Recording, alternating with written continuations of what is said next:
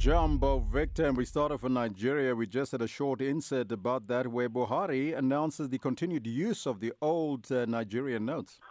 Mzurishana Elvis here just proof how politicians can be tone, deaf and downright insensitive because the, the protesters have been talking about this.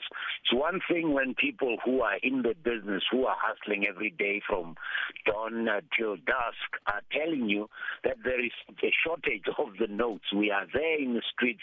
We know they're not enough, and it's not going to be enough in the time you're giving us. But I'm glad that eventually, after a very embarrassing embarrassing protests, the government of Nigeria was able to yield because it's a reality. Currency is about the language of doing business, and if there are not sufficient notes, why insist?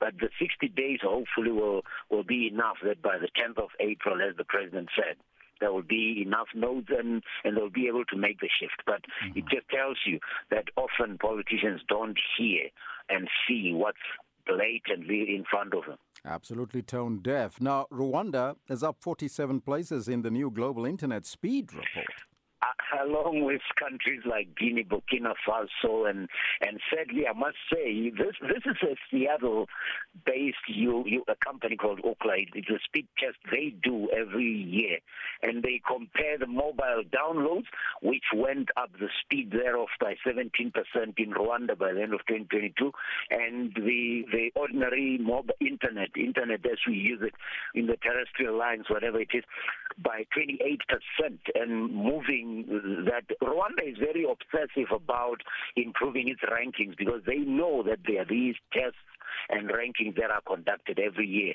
Even during the uh, World Bank Ease of Doing Business, the erstwhile rankings, they used to prioritize this. It's not something that happens randomly. They gather all business leaders and say, it is important that we improve our rankings. How can we do it? What can we do? And I've personally seen in action President Kagame talk to business leaders, Elvis, and he's not, he's merciless, if, if I can put it mildly, when he demands improvement. But South Africa has gone down. He's among the countries that have gone down in mobile speed. And that's why we can be critical. I am particularly critical of the South African government because if Rwanda can move so many places up in internet speed in the day of the industrial fourth industrial revolution, what are we doing? What are we prioritizing? What are we thinking about? Exactly. And then Zimbabwe's treasury launches a special fund to boost gold production. You know, what? this is scary, scary but exciting because small scale, what we call zamazamas in South Africa, Elvis, what this $10 million fund is going to do, 10, 5 million or half of that will go to giving them loans to be able to run their business more efficiently, but the, the half of that will go to building service centers, which means the artisanal miners will not have to take their hard-earned, shall I say, produce and sell it on the illicit market, but they'll be able to go into service centers and have it processed legally, which is what everybody, if you talk to the small scale miners association in South Africa, they will tell you the same, that the, the legislative framework does not create enough policies to respect the artisanal miners. But I didn't know that in Zimbabwe, where gold production exceeded 35,000 tons, miners of this small scale constitute over 60%.